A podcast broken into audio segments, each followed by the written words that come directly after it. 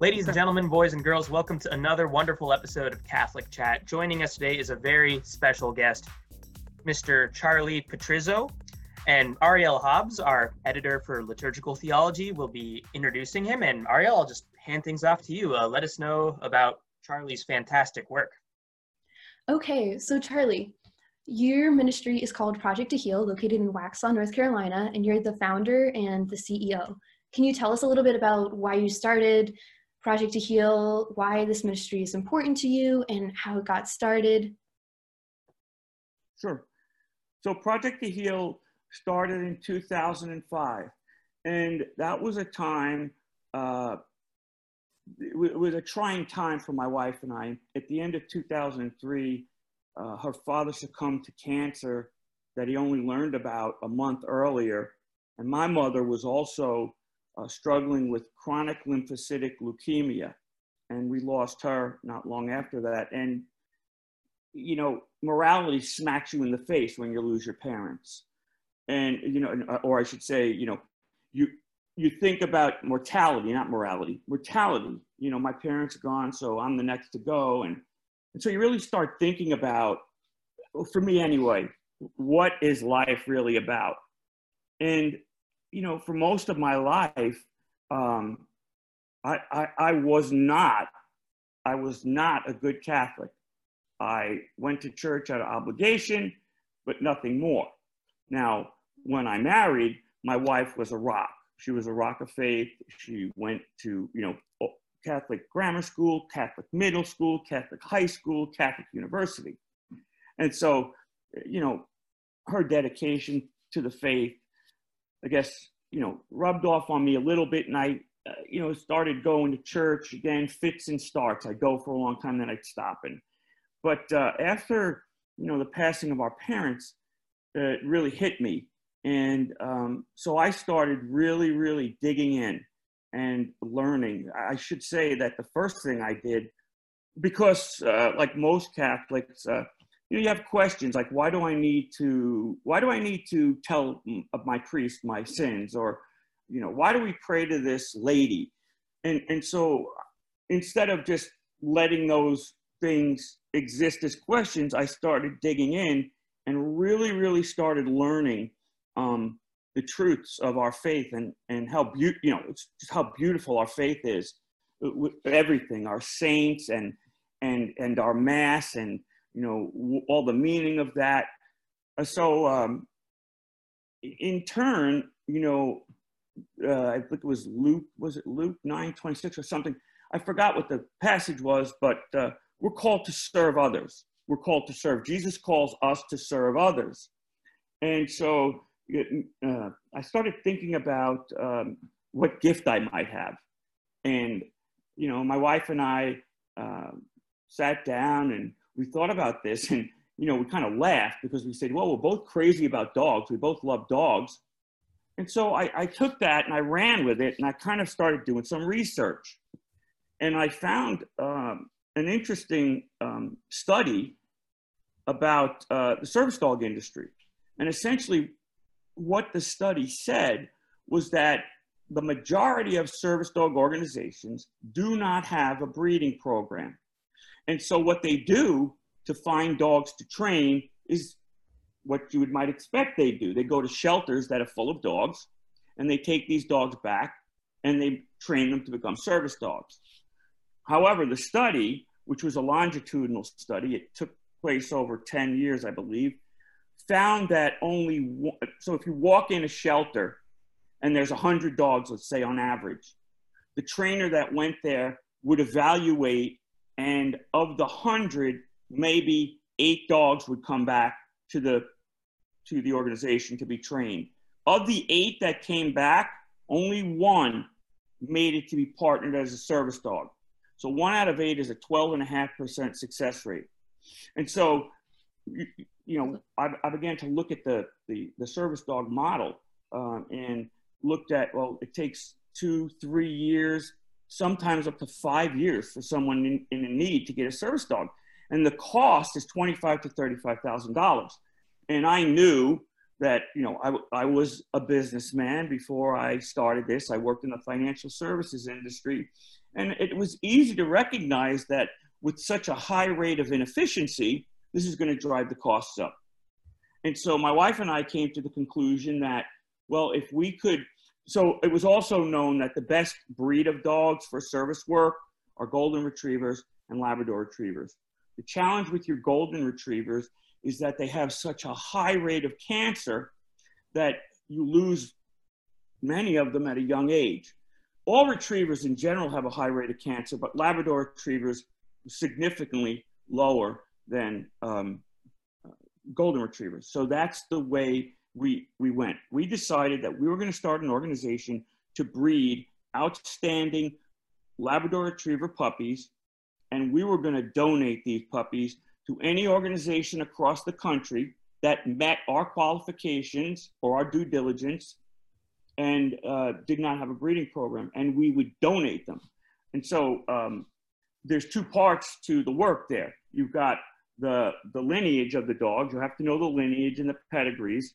And that makes up about 33% of what a puppy becomes as an adult. It can be attributed back to his pedigree. But two thirds of what a puppy becomes is attributable to the first 16 weeks of his life or her life and how they're nurtured and what they're exposed to and how they're exposed to that.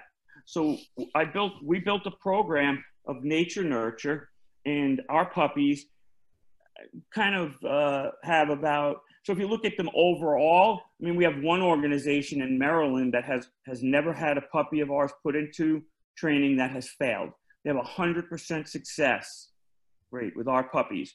But more you know if you look at overall our puppies have about a 75% success rate.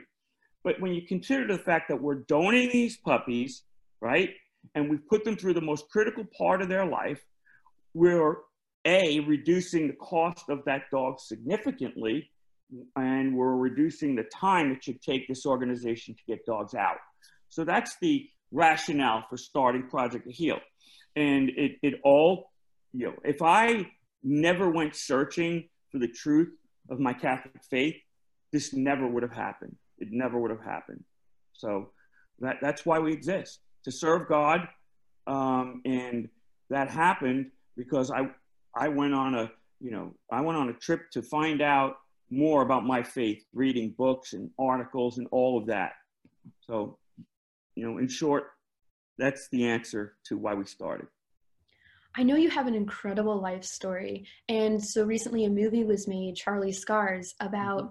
some events in your childhood and how that eventually shaped the story of Project to Heal when was that movie made? Um, how did it participate in telling your life story?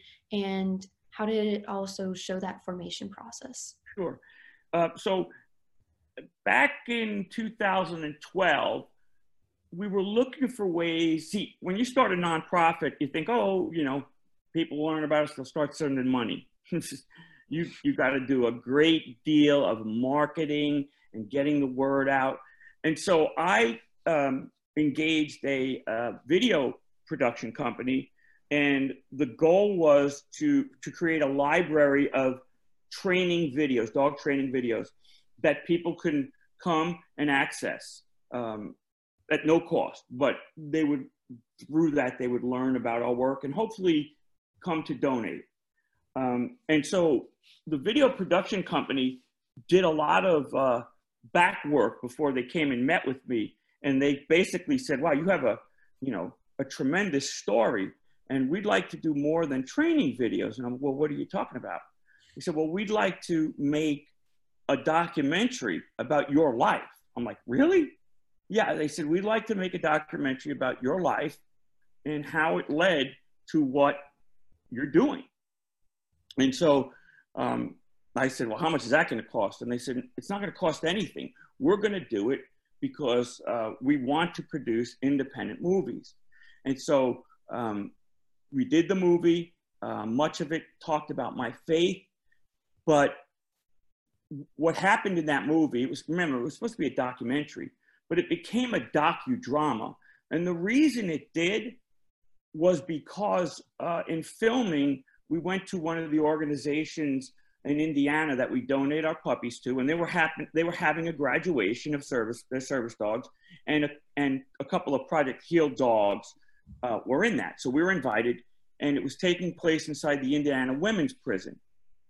And so uh, prior to um, going there, I did some research on the prison. It was an all women's prison.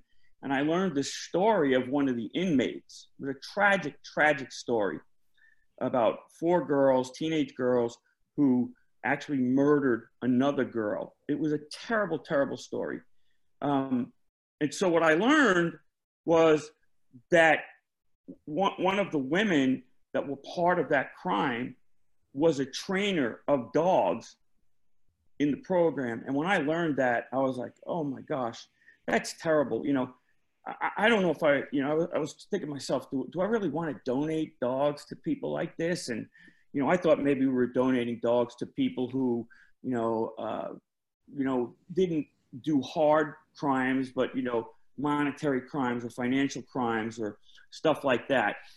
But so what happened was I had the opportunity to um, interview this woman who was the ringleader of this crime that took place, you know, uh, what is it, 92? So we're talking about, you know, 30 years ago now.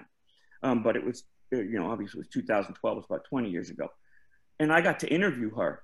And I started to, uh, she didn't know that I knew about her crime but I told her I did.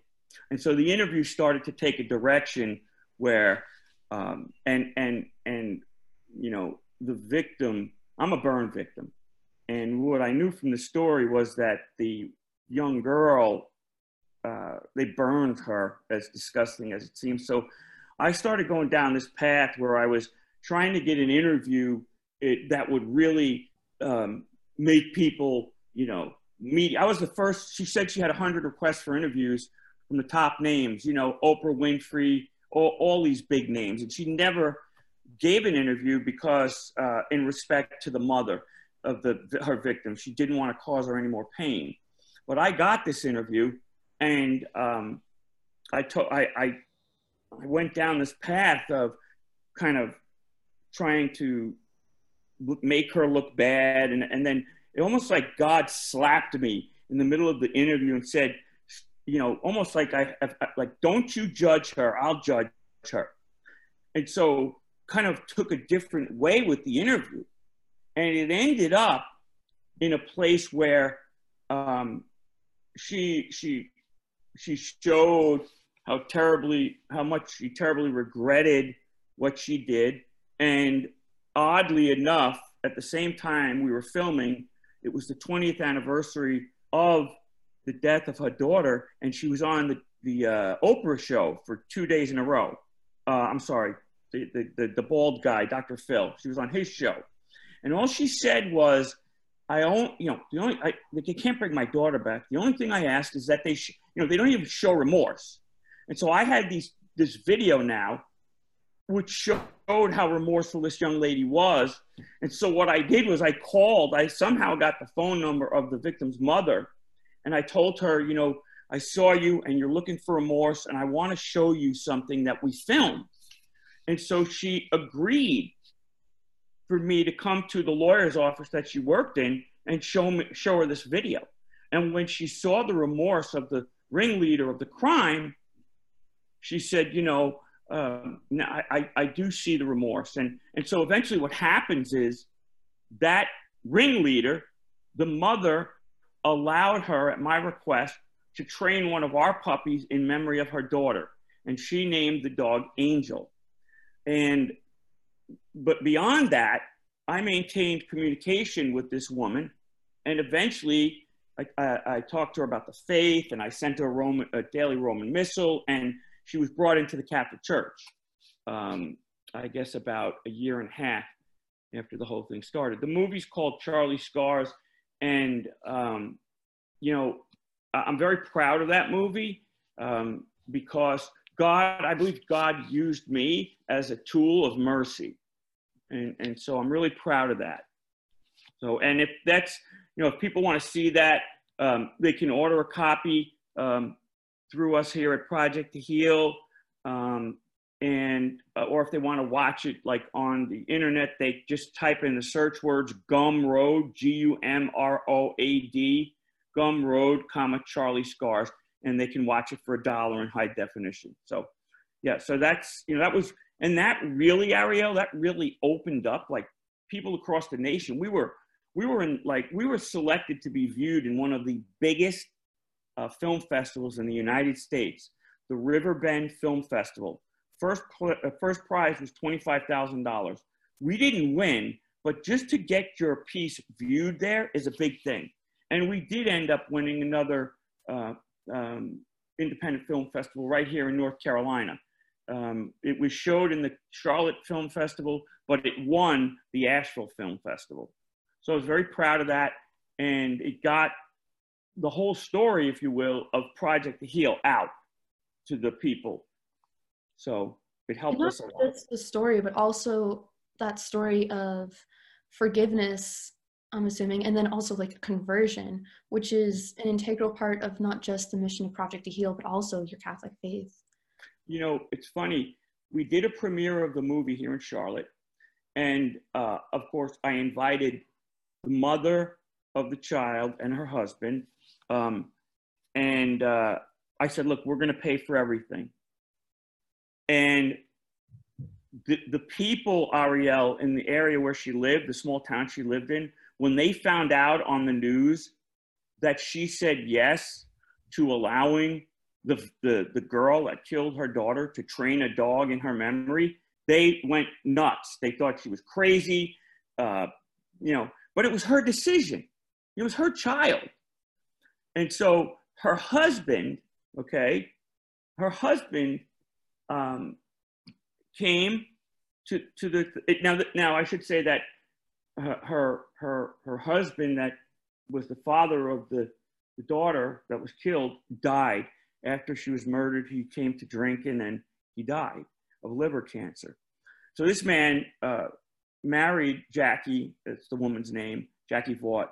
Uh, after Shanda lost her life, and he came and he said after he saw the movie, he came up to me and he, you know, he's a big, big man, a big man. I'm a small guy, but he's a big man. And he grabbed me and he hugged me and he said, You have changed my view of mankind. And I was like, Wow. Uh, wow. He was so, he said, This, so he said, um, when Jackie said yes to this, I didn't like it at all. And I can tell you, though, that after she did this, the few months after it was the happiest I've seen her in the 20 years since the death of her daughter. And he said, Now I understand why. Now I understand why she's been so happy and what this has meant. Um, because she got to truly see the remorse and anytime and good came out of bad and i guess anytime you can do that it's a good thing right and so i was really proud um, and, and you know, it's funny because my dad his brother was shot and killed when he was 10 years old and that, that you know they said it was an accident that the kid took the gun but the kid who did it was about 13 at the time. And it was after they were going home from school. And uh, he took his father's gun off the wall and it was loaded and he shot my uncle. And it, it, it, was recorded as an accident but one of the detectives on the case lived next door to my grandparents. And they said that the kid uh, only months earlier was charged with trying to stab another kid and but my father you know came up to me and and he said you know i never ever um, forgave that kid who killed my brother. And he said, however, if he did something like this young woman did, the remorse she showed to the victim's mothers, he said, I definitely would have forgiven her. Because that was the first time my father was seeing it too. So it was really, I, I was really proud uh, of that, you know, and, um, and it made me, you know, really understand uh, mercy, you know, God's mercy is endless. And he asks us to be the same way. And so, um, as hard as it was to maintain a relationship after the movie with both the victim's mother and the young woman in jail, you know, it was a tightrope act, but I did it. And, and I was lucky through my conversations about Catholicism and, and letters. There were more letters, you know. Um, and and uh, she came into the Catholic Church, and, and I was very thankful for that.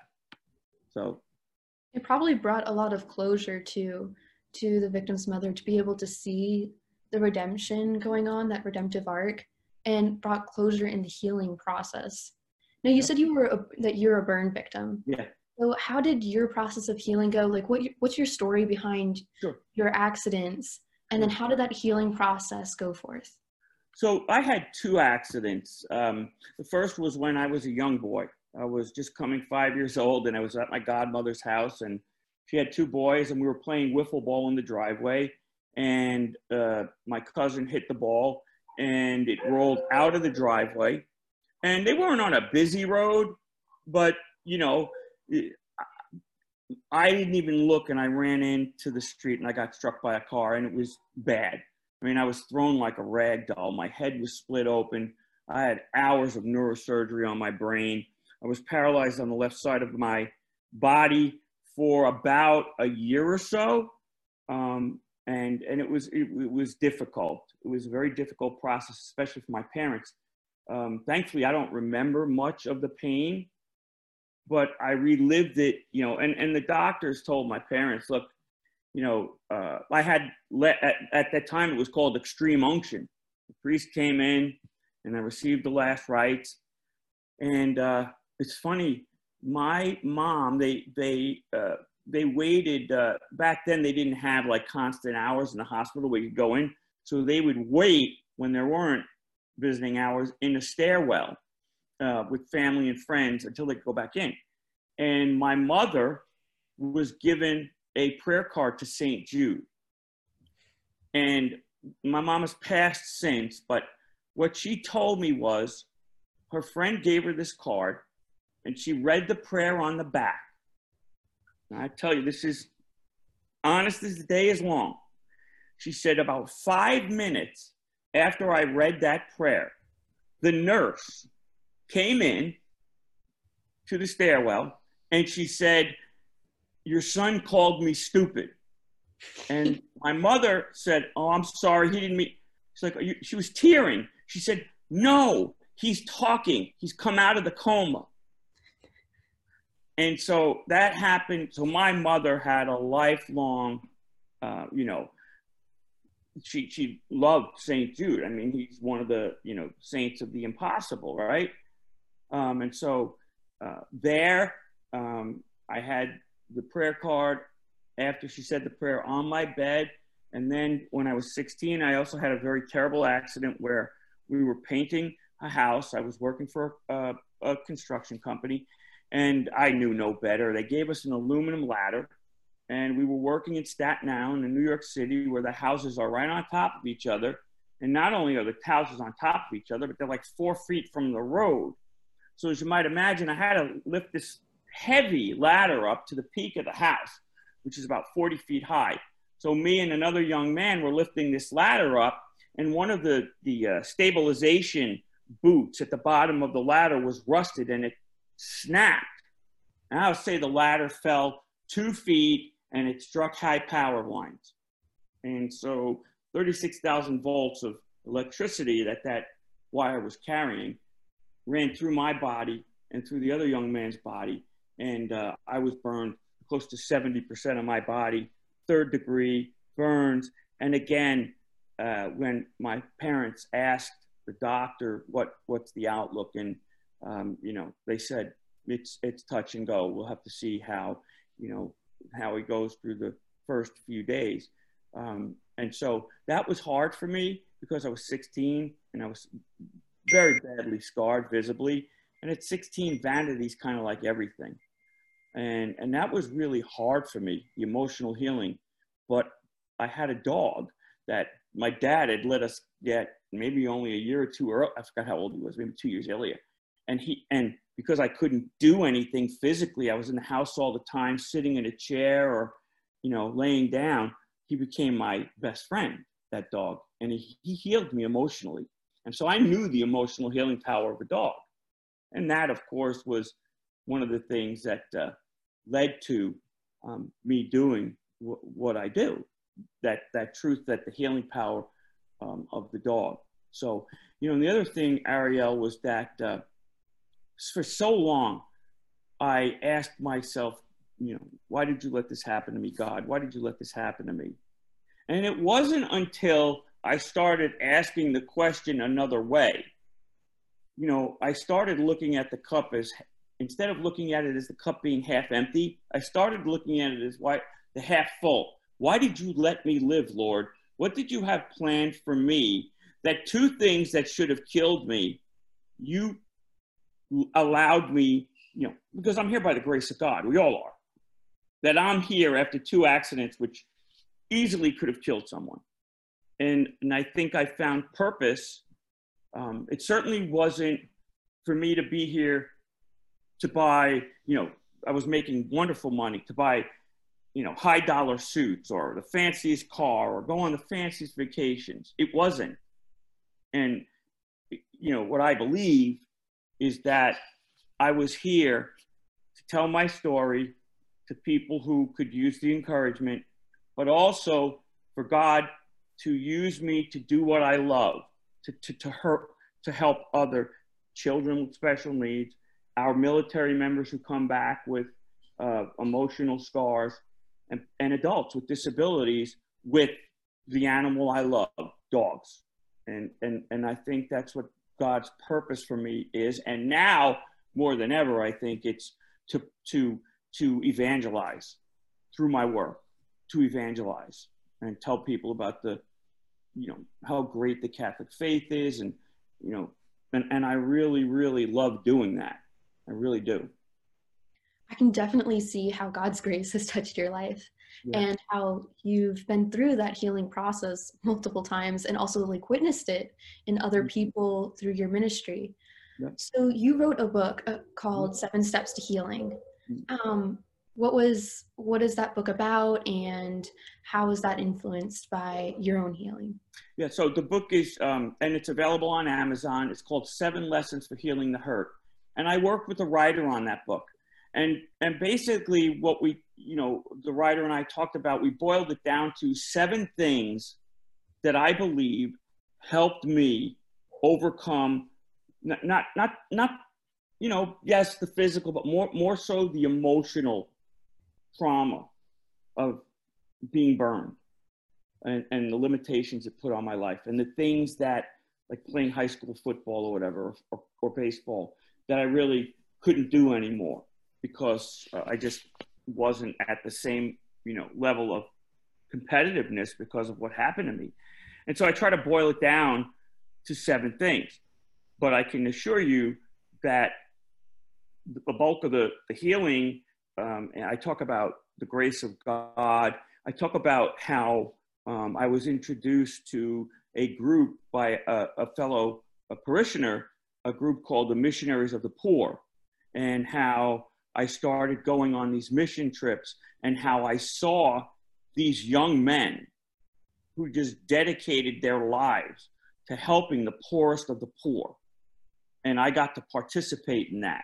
And that just further entrenched me in wanting to learn more and to share my faith um, with others. And, and, and certainly uh, it was part of, you know, me building Project to Heal. You know, I saw these young men working for Christ in a way that, that they could, and I wanted to work for Christ using gift, the gift that I had. And so they were very, you know, so the book kind of, it talks about the movie too. Um, I tell people, you know, watch the movie first and, and read the book because they go together, but you want to watch the movie first. So um, what we do um, honestly, Ariel, with the book is, is we give them away to people who give us donations. Um, I want people to understand that uh, that this is all about my uh, it, it's my way to thank God for what He's given me. Um, and um, it's my way to try to show others through what I do. And, and I'm so happy with what I do and, and to tell them that, you know, you too can find this happiness.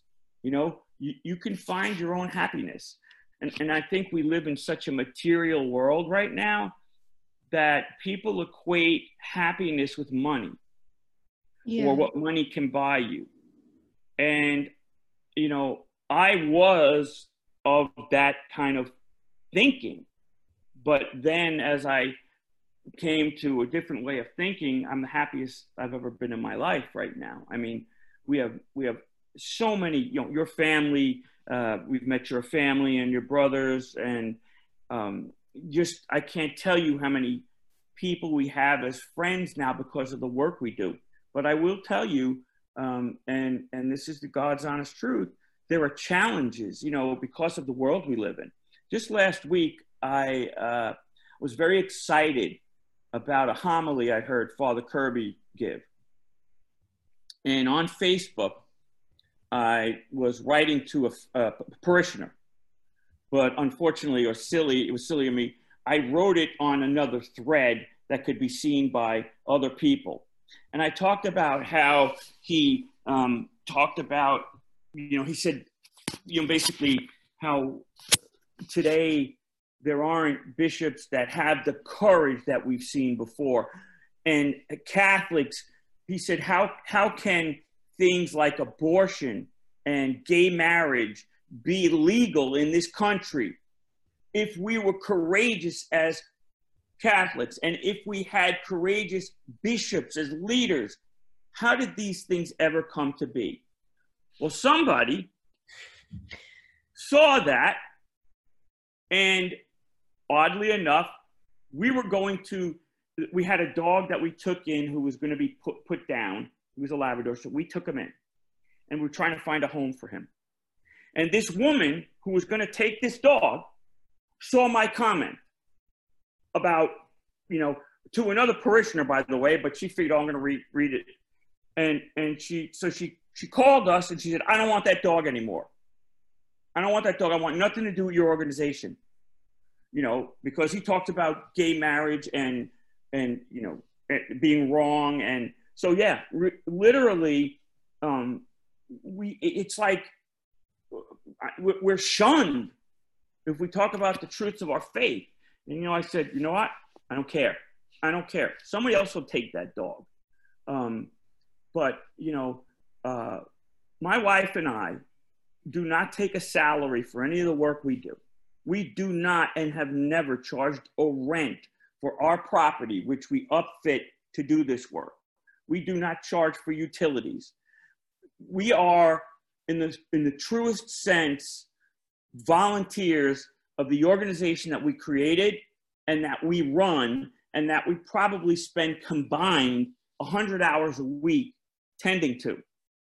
And we do that so that others can reap the benefits um, where where we can, you know, in, in the way we do this, we keep the costs very low and, and we're able to do the things uh, that we need to to help people um, without the, the costs being excessive like they are. I said that a dog today for a service dog, 25 to $35,000.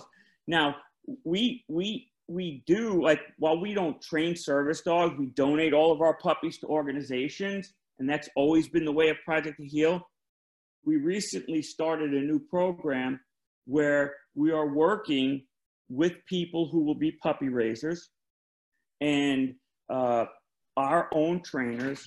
And we believe we can provide a dog, a service dog now, I'm talking, to a person in need for about 5,000 to $7,000, which is about 20% of what the quoted cost is.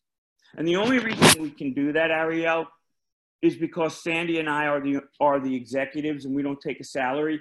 And the people who work here understand that uh, you know, yes, this is a nonprofit, but it's really it's also a ministry, uh, and and and we're we're here to help people. And so we pay them, um, we, we try to pay them as best we could, knowing that they have to make a living, um, but we don't get crazy. So, but I, I just wanted to share that with you because I was attacked on social media last week for, for, for speaking truth.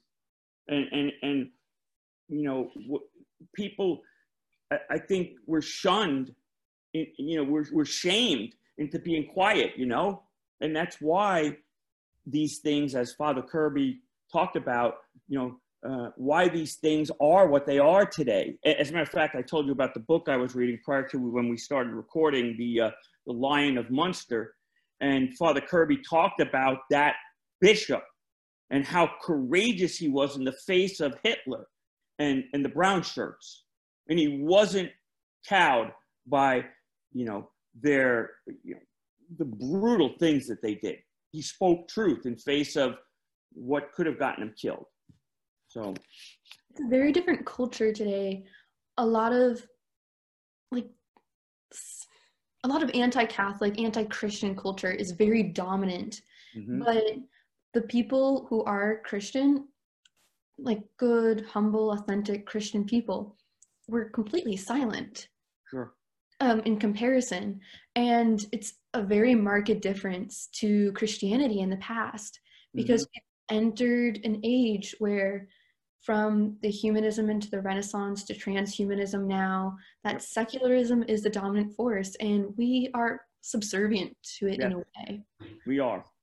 So my question to you would be is what advice would you give to someone who is searching for their vocational purpose? They're not happy with the material life.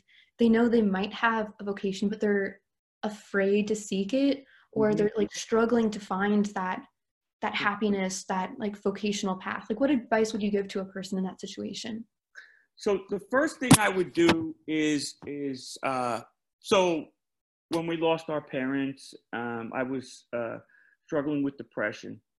And and one of the books that i was told to read was the power of positive thinking by dr norman vincent peale.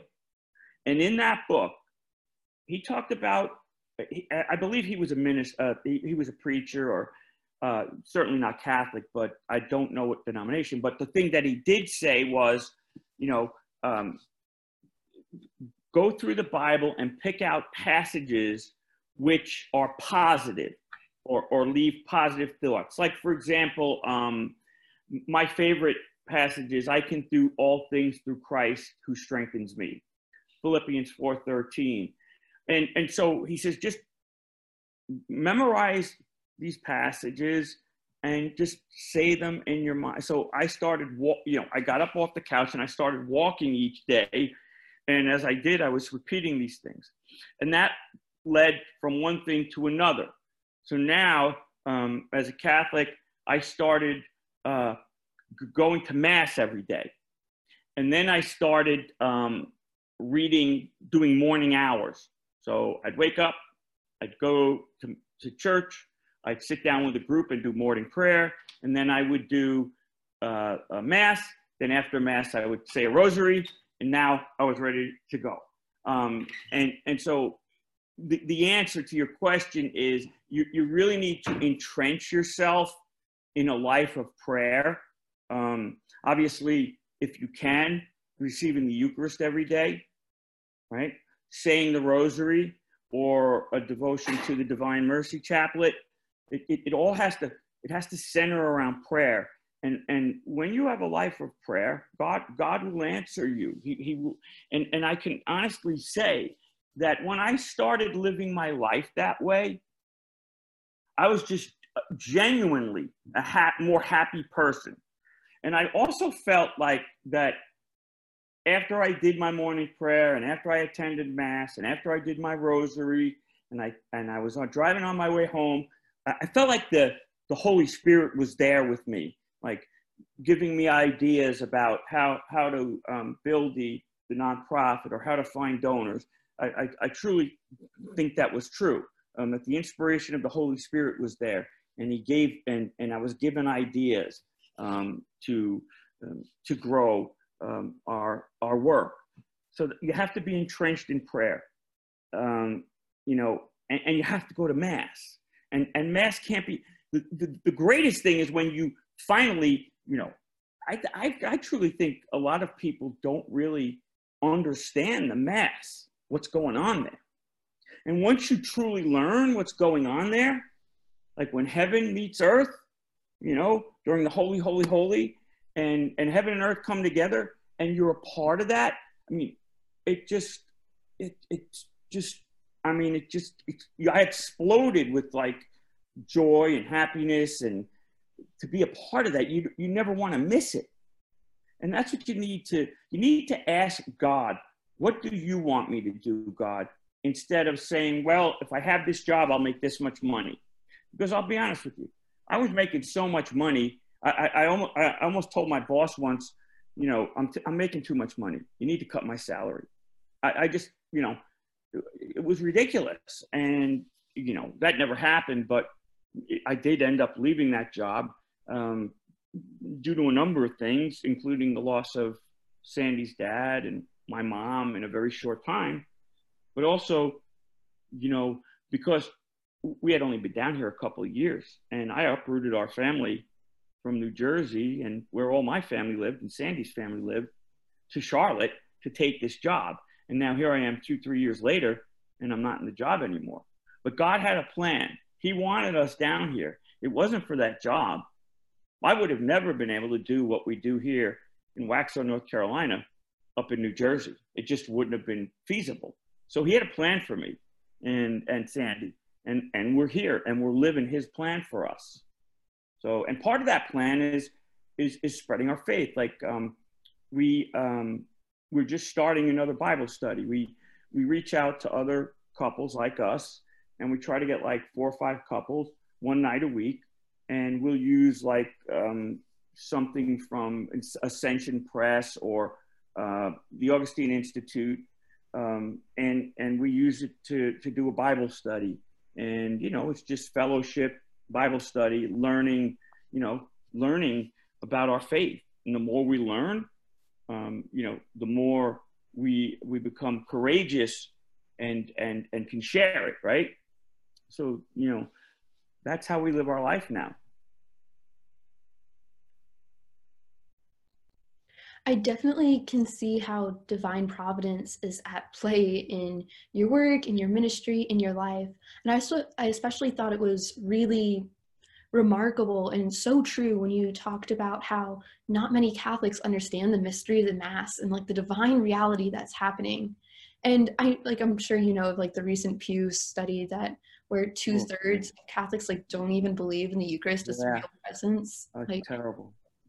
terrible. Um, and it's difficult to convey the mysteries of the faith in today's materialistic world. Yep. When it's not understood, it's not necessarily taught by parents to their children. And it's just where go to Sunday, get in, get out. Like you have to, as you say, make it a life of prayer. Have the rosary, have the mass, the divine office, as you're saying mm-hmm. with prayer. It's a beautiful way to make your life not really about you, but about mm-hmm. God who put you there. Like hanging in here by grace of God, as you put it, which is really beautiful. But I think the most attractive thing about the faith, as lived out by you, is probably how you're able to do it joyfully and authentically. Mm-hmm. And that's what really has struck me. Yeah, I appreciate that. So we've talked a lot about how your faith and your spiritual life and the movie, the book, the film, but tell us a little bit more like how you train the service, uh, how you train the dogs to become ready to go off to the service dog organizations and a little bit about the puppies. Absolutely. So, um, so the first thing you start with your breed. You pick your breed. The Labrador Retriever has been bred for hundreds of hundreds of years as a working dog. Mm-hmm. Um, the breed came from Canada, originated in Canada. Uh, initially called the Lesser Newfoundland, smaller Newfoundland, a Newfoundland, very big dog. So they called it the Lesser Newfoundland and eventually became known the Labrador. Where it really developed, though, was in England. And, and the royalty in England uh, developed the breed as an upland hunting dog. Now, the, the Labrador Retriever, the British dog, um, is as happy sitting at his master's side while he's reading a book in front of the fire as he is out working. Okay. And so for years and years, this dog was developed to work close to its owner or handler, which is what makes it a great dog for service dog work. It's working with its owner, and at times, you know, because service dogs go everywhere with their owner to work, etc. And and it's just as comfortable laying there next to its owner at work for four hours, you know, at a time, whatever. Um, but and and so we were very blessed um, when we started. Uh, the first thing we had to do was make sure that we found someone that really knew the pedigrees of these dogs. And so we were luckily introduced to a woman by the name of Sally Bell in, in Columbus, Ohio. And Sally at time had been breeding for about 40 years. Her, her, she was always, she had about 250 champion dogs to her credit. Um, and so uh, I met Sally, and Sally uh, sold us our first breeding dog. And then she's donated, you know, months after we uh, uh, got, bought our first dog, she called me up and she said, Hey, Charlie, I got another dog, you know. I said, Well, you know, we, I don't know if we have the money, right? She said, No, no, I'm going to donate this one to you. I really like what you're doing. And so it was that second dog, actually, who uh, is the cornerstone. Here we are, five, six generations later of our breeding program, uh, the one she donated. But she's donated male dogs over the years and more females for our breeding program. So we're blessed in that way. But um, as I said earlier, the, the, lineage is important, the heredity, uh, you know, what's most important is that you find pedigrees that have clean health, you know, because there's a lot of things, hip dysplasia, elbow dysplasia, uh, eye disorders. So we have generations and generations of dogs that have clean health. Okay. Once you got that out of the way, you know, um, now we know practically from seeing our our breeding dogs, which grew up here as puppies, we've seen them work, we've seen them play. We know that they would be excellent uh, service dogs. And so the other part of the program, which is the most important part, is how do you nurture these dogs? I mean, because we take them 48 hours old and we start doing uh, these exercises, which when a puppy is born, its neurological system is not complete. And so what we try to do is we do these exercises that kind of kickstart their nervous system. And aside, you know, with that, we also do early scent introduction. So we introduce um, essential oil smells, whether it's pine or, you know, lavender. And so we introduce these smells and see what kind of reaction the dog has to the smells. Um, and from there, we go to uh, something that we call puppy prodigy, which was developed by a woman out on the West Coast. And, you know, these, these are things that you're doing with a puppy at such a very early age. That's why it's called puppy prodigy. So, you know, sometimes we can have a dog. So our dogs, you know, when they're four weeks old, they're already, they already know how to, how to sit. They may already know how to tug a door open or they're learning. Um, and so we work with puppy prodigy we immediately, at four weeks old, when they are completely mobile, we start using marker training where you use a clicker to mark when the puppy has done something right and you reward it. And so the, the feedback we get from our clients, which I'm most happy with, or, or the organizations we donate our dogs to, is that our puppies not only know how to learn already when they get them, but they're happy to learn. It's fun for them to learn. And those two things right there, if you got those two things, then you're, you're, you're already headed down the right path with the puppy. And so, you know, sometimes we'll keep the dogs, you know, uh, it depends what the companies want. Some organizations want us to keep them for the, so the first 16 weeks is called the critical period. And some organizations want us to keep them the full 16 weeks. Others want to get them into their own training program at eight or 10 weeks old. So we do what the companies want. Um, but it's that 12 to 16 weeks that is the most influential uh, in the puppy's life. So we make sure that we do everything we can to give that pup a good base. So you mentioned how the dogs go to veterans once they become service dogs and also autism service dogs. Mhm. Um, so litter imprinting for diabetic alert dogs, how do you do that? Um, are you Okay. able to bring them to go right to the um, So- diabetic? Yeah, so so imprinting. So if we know that we're going to have a litter that's going to go to an organization that might train for a diabetic child, juvenile diabetic, what we do is we uh, receive uh, like dental cotton. Uh, so the, the person, the, the child who needs the dog gets dental cotton, and w- when they check his blood sugar, if it's low, they put it in their mouth and they get saliva on it and they put it in Ziploc bags and they mark how low their blood sugar was and the date that they took the sample. And so they collect a lot of those and they send them to us and we put them in a freezer.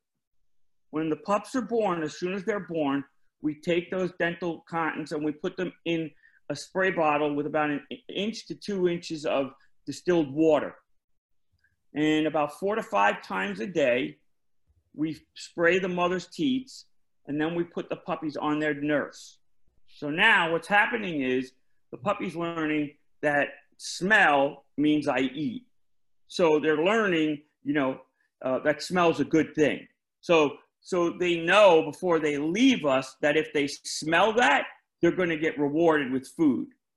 And so that's, you know, that's really the easy part. The hard part is when you have to um, teach the dog that uh, they have to start uh, marking. In other words, when when they smell uh, a child's low, low blood sugar. Um, but it's amazing how you know with, you know so you can have highs and lows uh, as a juvenile diabetic. But when when a person's um, blood sugar goes really high, it gives off ketones, and that's like a fruity smell. So it's really with most of the people that we know that have gotten diabetic alert dogs for, uh, trained as our puppies, uh, it's mo- uh, the lows they really worry about. And as a matter of fact, the first young lady that a young woman that got a dog from us, a puppy, one of our puppies that we imprinted, um, the challenge she was probably what ten or eleven when when she got her dog, and um, she she was saying that she didn't feel her lows, she didn't feel them, and so she was missing them. And so the dog would tell her. And it's really amazing. I mean, that dog is probably eight years old now um, Oh.